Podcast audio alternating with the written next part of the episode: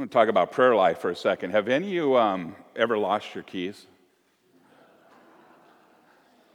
Yeah? Did you pray? I was convicted a little bit this morning. It was uh, 7:15, and I was needing to be out the door, and I couldn't find my keys. And that is not like me. I am a pretty much a creature of habit. I come in and set that stuff down. Boy, did I pray this morning. A little conviction there was, boy, I was praying earnestly then because my keys were lost. Maybe I need to pray a little more earnestly for those things that are mundane. That was just kind of a, a, rabbit trail. I will not go further on that. But think about it. How's your prayer life?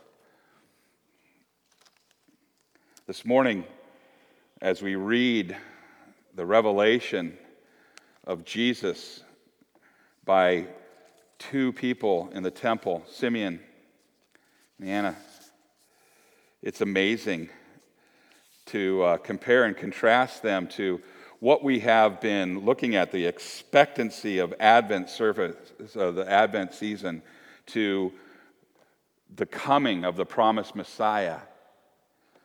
And we had talked earlier that it can be kind of ho hum.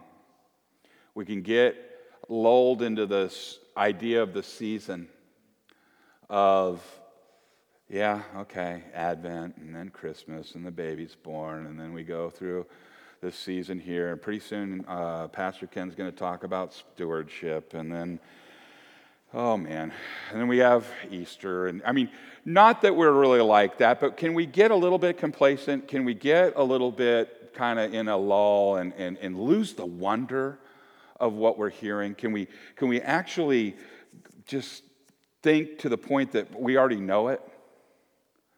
Been there, done that, got the t shirt. That's what the world says, right? Can we get to the point where, like, mm, mm, what's in it for me?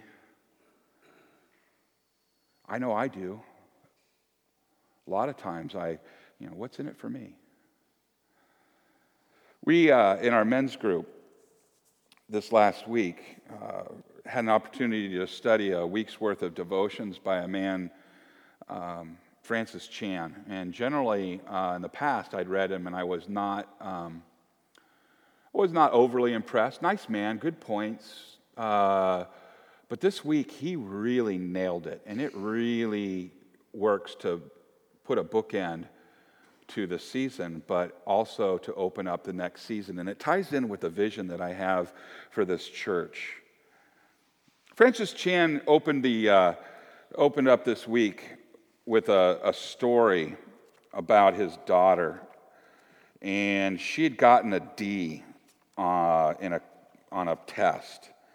And that was just not done in his house, he said. Um, he, he talked about uh, that grades are important, and I'm, and I'm sure you instilled that on all of your children. And so the little girl came home and she was afraid of what was going to happen. And so what do you think he did? Well, he took her out to dinner. And then he took her out to ice cream.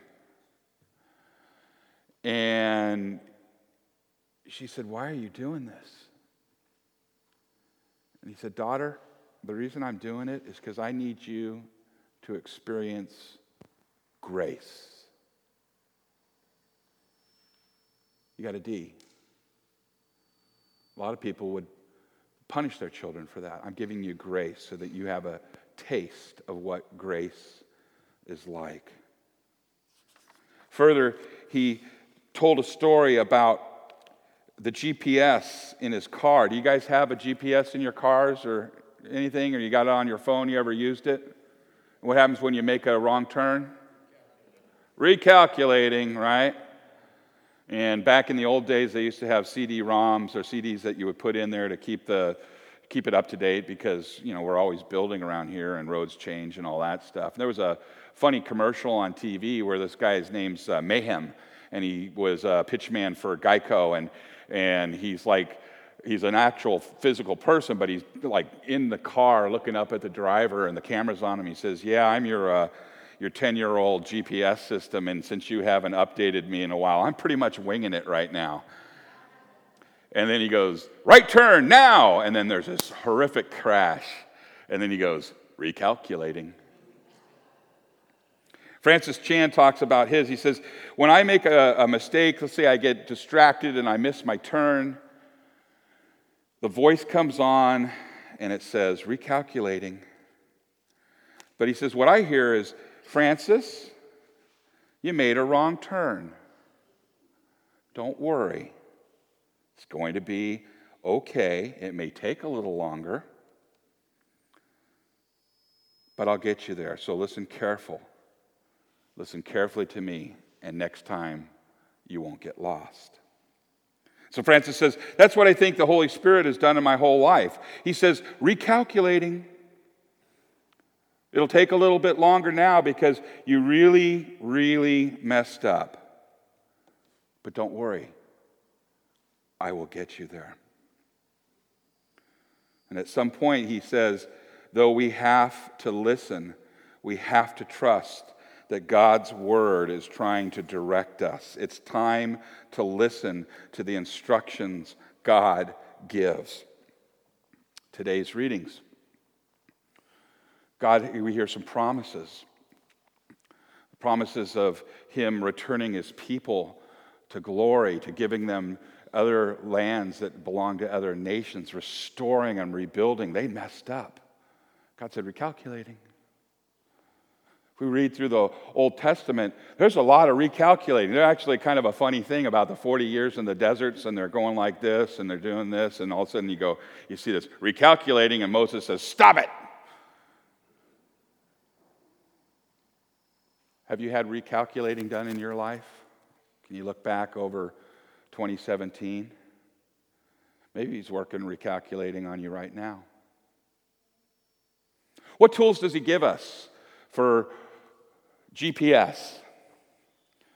In your Pew Bible on page 1591, we just read the account of Jesus, the firstborn, coming into the temple. There were people that prepared the road, prepared the way, people that were GPS systems before him. First one was John the Baptist. Remember that? Prepare the way. Then you see Simeon. He reveals who he is. He says, Thank you, Lord. Now you can allow me to go in peace. Anna says who he is, points it out, recalculating. There were people in that temple, they didn't listen. They saw this little baby, and it was just like any other baby. They saw this woman that had been there for all this time. They ignored her. How much sense does that make? Have you ever done that in your car and just ignored everything on your GPS system? I'm expecting mine to get mad at me. I don't even know why I even talk to you. You never listen to me. Turns it off. But our Heavenly Father doesn't do that. The Holy Spirit doesn't do that. He recalculates. washed in the Word. We have a new Bible study I talked about. It's called Romans. The vision for this church is to be a Bible based, Bible knowledgeable church. One that you are equipped as disciples to go out and give every man an answer. We've talked about that a friend of mine said to me recently, It's amazing what rolls off of my lips. I said, Yeah, I know, I've been around you a while. He goes, No, no, no, no. When I'm talking about, when I'm talking to people and, and, and, and it comes up, I have an opportunity to share Jesus. He just, just comes. Well, I can tell you the reason that is is because this friend of mine is in the Bible a lot, not just on Sunday, but he's in Bible study. A couple of them. Are you being washed in the Word? You got to plug the GPS system in, you got to turn it on in order for it to work. And Romans is a perfect book to get started on. Oh, I've been through Romans before. Really? How many chapters are there?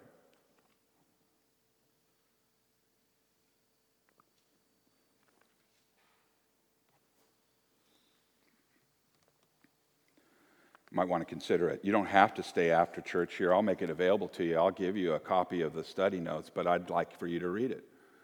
Romans has the way to change people's lives. Who do we know that has done that? Martin Luther himself went from a legalistic monastery of being uh, a monk, an Augustine monk, and he read through Romans and Paul's letter and talked about grace through faith. And that yoke that was hard, that burden that was heavy was released from him, and he went on to, well, here we are. He got recalculated through the word. How are things going in your life right now? Are they a mess? Sure, various, you know, defined mess. We all have stuff. And what do we do when we have stuff that we have to deal with?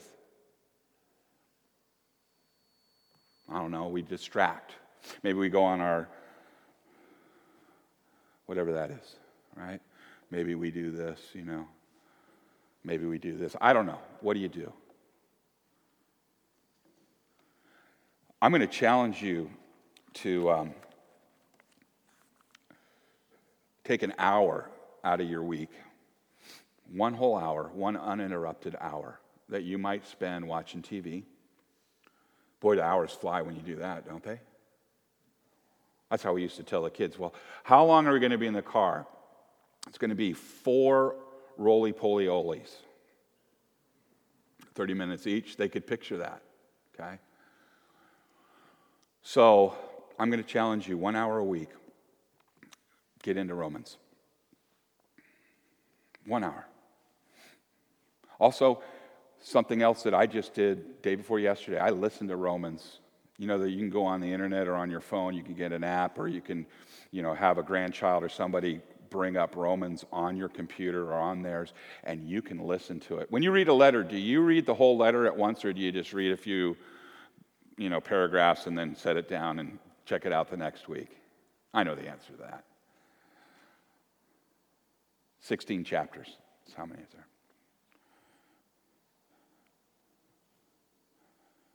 Why don't you sit down and listen to Romans in one sitting? Just listen.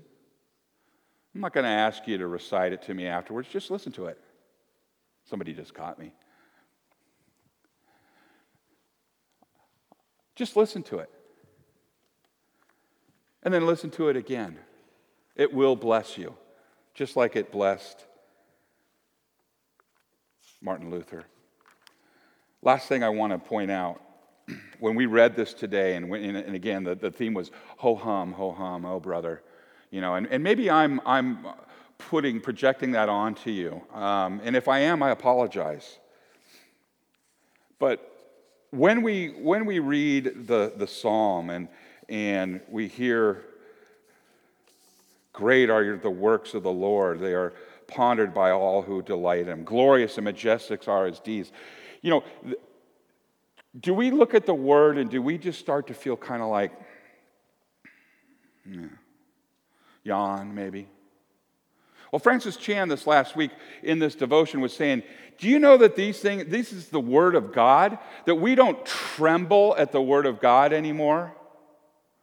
Didn't you tremble when we read the Gospel or the Old Testament? None of you are trembling right now. But, uh, well, was a little chilly, but, but do you tremble at the Word of God? I have to be honest, no, I didn't. But this is a great little reminder here. Do anyone remember the story of the Mount of Transfiguration?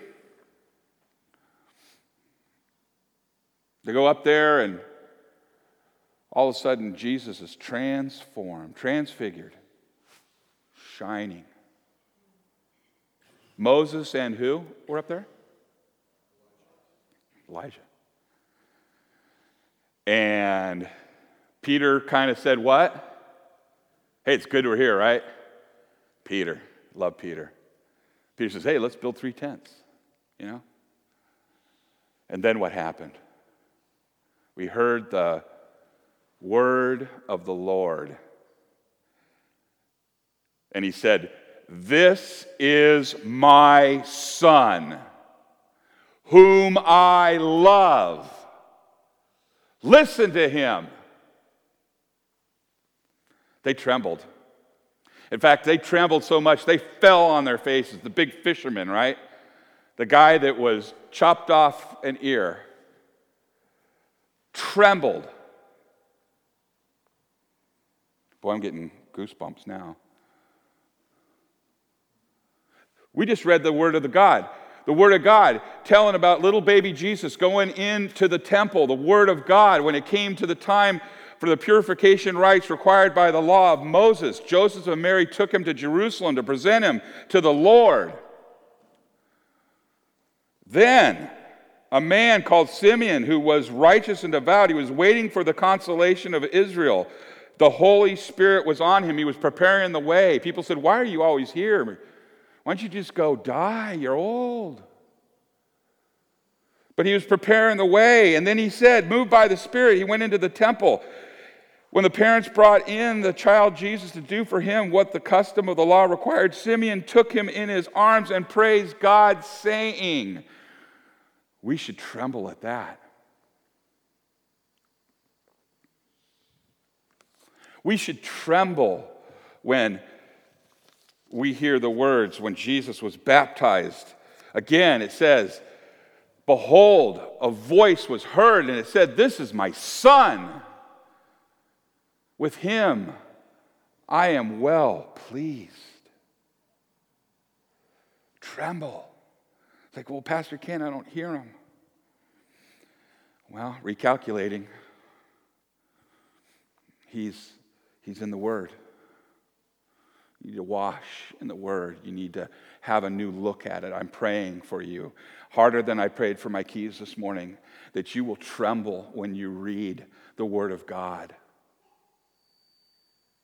My job here is to, to point to you that you need Jesus. That's the function of the law. I also have to know at a certain point, and, and it's not an exact science, even Luther said this, but there's a difference between giving to somebody that is comfortably in sin and somebody that is standing on the edge of a building ready to jump. The one that's comfortable in sin, that living on their own understanding, that's not in the word, that just goes through the motion, he needs the law. Or she needs the law. She needs somebody to boldly, but in love, say, You're in need of recalculating. Is that you? Or are you on the edge? Are you ready to jump? Or is everything just so lousy that's going on? There is no consolation, there is no peace in your life. My job is to say, You need Jesus. My job is to say, Here is Jesus. He never left you, He covered you when you were baptized. You got the Holy Spirit in you when you were baptized. That's the Holy Spirit that says, hey, kid, it's hard. You made a mistake. But I'm going to direct you. And finally, my job is, as your pastor, as your ordained servant of Christ, is to say, Come.